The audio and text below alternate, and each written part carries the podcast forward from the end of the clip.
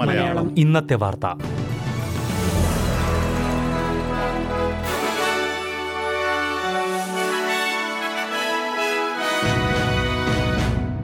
നമസ്കാരം. S B S Malayalam ഇന്നത്തെ വാർത്തയിലേക്ക് സ്വാഗതം.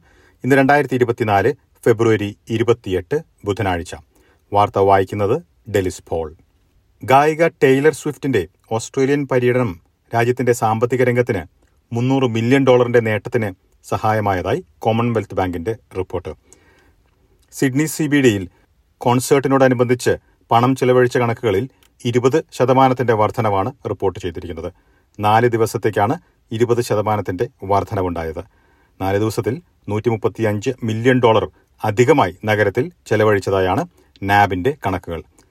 താമസ സൗകര്യങ്ങൾക്കായും ടൂറിസവുമായി ബന്ധപ്പെട്ടും മുപ്പത്തിമൂന്ന് മില്യൺ ഡോളറും ഇതിൽ ഉൾപ്പെടുന്നു. ഓസ്ട്രേലിയയിൽ ഏഴിടങ്ങളിലായി നടന്ന പരിപാടികളിൽ ആറ് ലക്ഷത്തിലധികം പേരാണ് പങ്കെടുത്തത്. ഇറാസ് എന്ന പേരിലുള്ള ഈ പര്യടനം ഒരു ബില്യൺ അമേരിക്കൻ ഡോളറിലധികമാണ് നേടിയത്. ലേബറിന്റെ മൂന്നാം ഘട്ട നികുതി ഇളവുകൾ സെനറ്റിൽ പാസായി.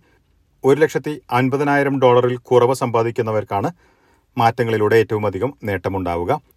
മുൻ സർക്കാർ മുന്നോട്ട് വച്ചിരുന്ന മൂന്നാം ഘട്ട നികുതി ഇളവുകളിൽ മാറ്റമുണ്ടാകില്ല എന്നായിരുന്നു പ്രധാനമന്ത്രി ആന്റണി അൽബനീസിയുടെ തെരഞ്ഞെടുപ്പ് വാഗ്ദാനം. എന്നാൽ ഇതിന് വിരുദ്ധമായ തീരുമാനം എടുത്തതിനെ പ്രധാനമന്ത്രി ന്യായീകരിച്ചു. നിലവിലുള്ള സാഹചര്യങ്ങൾ കണക്കിലെടുത്ത് മാറ്റങ്ങൾ അനിവാര്യമായിരുന്നുവെന്ന് അദ്ദേഹം അവകാശപ്പെട്ടു.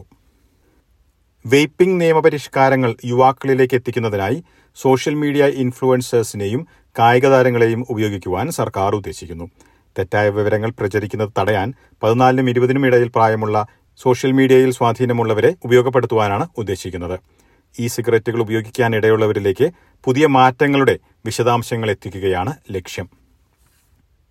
രണ്ടായിരത്തി ഇരുപത്തിനാല് ജനുവരി വരെയുള്ള പണപ്പെരുപ്പം മൂന്ന് ദശാംശം നാല് ശതമാനത്തിൽ നിൽക്കുന്നതായി ഓസ്ട്രേലിയൻ ബ്യൂറോ ഓഫ് സ്റ്റാറ്റിസ്റ്റിക്സിന്റെ കണക്കുകൾ വ്യക്തമാക്കുന്നു. ജനുവരിയിൽ ഭവന ഭക്ഷണം മദ്യം മദ്യം ഉൾപ്പെടാത്ത മറ്റു പാനീയങ്ങൾ പുകയില ഇൻഷുറൻസും സാമ്പത്തിക സേവന രംഗത്തുമാണ് പണപ്പെരുപ്പം വർദ്ധിച്ചത്. എന്നാൽ വിനോദം അവധിക്കാല യാത്രകൾ താമസ സൗകര്യങ്ങൾ എന്നിവയിൽ പണപ്പെരുപ്പം കുറഞ്ഞു.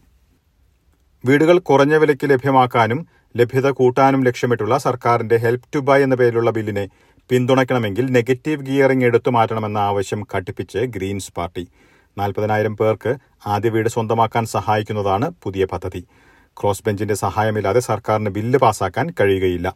വീടുകളുടെ കുറവിനും അമിത വിലയ്ക്കും പ്രധാന കാരണം നെഗറ്റീവ് ഗിയറിംഗ് ആണെന്നും ഇത് എടുത്തുമാറ്റാതെ പ്രശ്നം പരിഹരിക്കാൻ കഴിയില്ലെന്നും ഗ്രീൻസ് നേതാവ് ആദം ബാൻഡ് പറഞ്ഞു. ഇതോടെ ഇന്നത്തെ വാർത്താ ബുള്ളറ്റിൻ ഇവിടെ അവസാനിക്കുന്നു. ഇനി നാളെ ഉച്ചകഴിഞ്ഞ് ഒരു മണിക്ക് എസ് ബി എസ് മലയാളം വാർത്താ ബുള്ളറ്റിനുമായി തിരിച്ചെത്തും. ഇന്ന് വാർത്ത വായിച്ചത് ഡെലിസ് ഫോൾ SBS ഇന്നത്തെ വാർത്ത.